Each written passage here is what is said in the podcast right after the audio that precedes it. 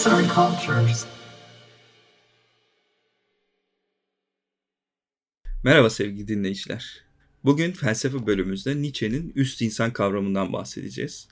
Ve bu podcastimize Nietzsche'nin bir sözüyle başlamak istiyorum. İnsan aşılması gereken bir varlıktır der Nietzsche. Filozofların aklın gücü üzerine düşünmeye başlamaları ve düşünen insan kavramına ulaşmaları epey bir zaman almıştır. Filozoflar ve sanatçılar insan kavramını farklı yönleriyle ele almışlardır.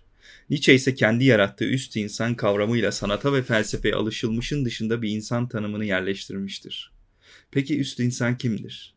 Nietzsche'nin çalışmaları özellikle Batı medeniyetlerinin değerlerini ve onun Hristiyan temellerini sorgulanmasını kapsar.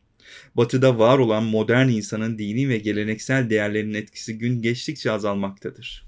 Dolayısıyla mevcut değer sisteminin yapısı yıkılmak üzeredir. Ona göre bu durum insanların içlik içerisinde kaybolması anlamına gelir. Var olacak boşluğu sadece kendimizden daha üst bir varlıkla doldurabildiğimiz yönünde iddiada bulunan Nietzsche bu varlığa üst insan adını verir.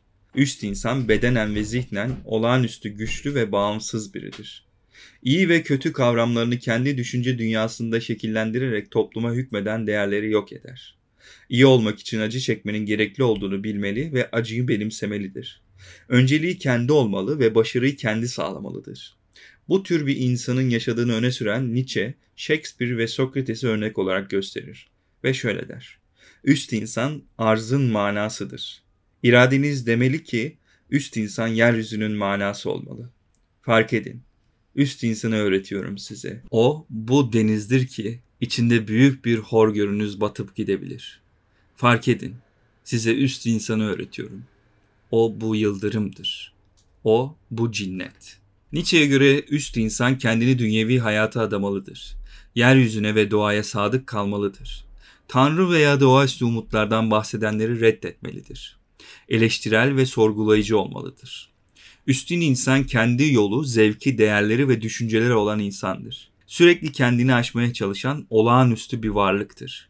Üstün insan, tepkisel insanın kendisini üstün olarak tanıttığı, daha da iyisi kendisini tanrılaştırdığı imgedir. Nietzsche, Tanrı'nın öldüğünü öne sürmesiyle tanınmaktadır. Bu görüşünden dolayı birçok kişi onu nihilist olarak kabul etmiştir. Nietzsche insanın ruhunu ve bedenini iki ayrı varlık olarak görmez çünkü hayatın ve bedenin hareketliliği için ruhun gerekli olduğunu savunur. Ruhu enerji yüklü bir yapı olarak tanımlar. İnsanın yapısını problem olarak gören Nietzsche, bunun sebebi olarak da doğruluğu ve realiteyi olduğu gibi görmesine yorar. Üst insan kavramını özellikle böyle buyurdu Zerdüş isimli kitabında tanımlamış ve bu kavram üzerinde durmuştur. Üstün insan, hayvan ve insan mertebesinden sonra varılabilecek en üst mertebedir. İnsan mertebesi, hayvanla üst insan arasında bir köprüdür. Çeşitli araştırmacılara göre üst insan eril bir karakterdir. Nietzsche'nin bu tutumu aterkil bir toplumun yansımasıdır. Toplum tarafından kabul görülen güçlü erkek imajı yarattığı figürle ruh bulmuştur. Sonuç olarak Nietzsche'nin yarattığı üstün insan Tanrı'yı öldürerek var olan ahlakı yıkmalı, kendini gerçekleştirmeli ve yaratıcı enerjiye bağlanarak yaşamın kaynağına geri dönmelidir. Ve podcast'imizi Nietzsche'nin bir sözüyle bitiriyorum. Bakın size üst insanı öğretiyorum. Üst insan yeryüzünün anlamıdır. İsteminiz desin ki üst insan yeryüzünün anlamı olacaktır. Friedrich Nietzsche Yazar Pelin Kurtuluş, editör Ece Günen, seslendiren Rıdvan Tüzemen.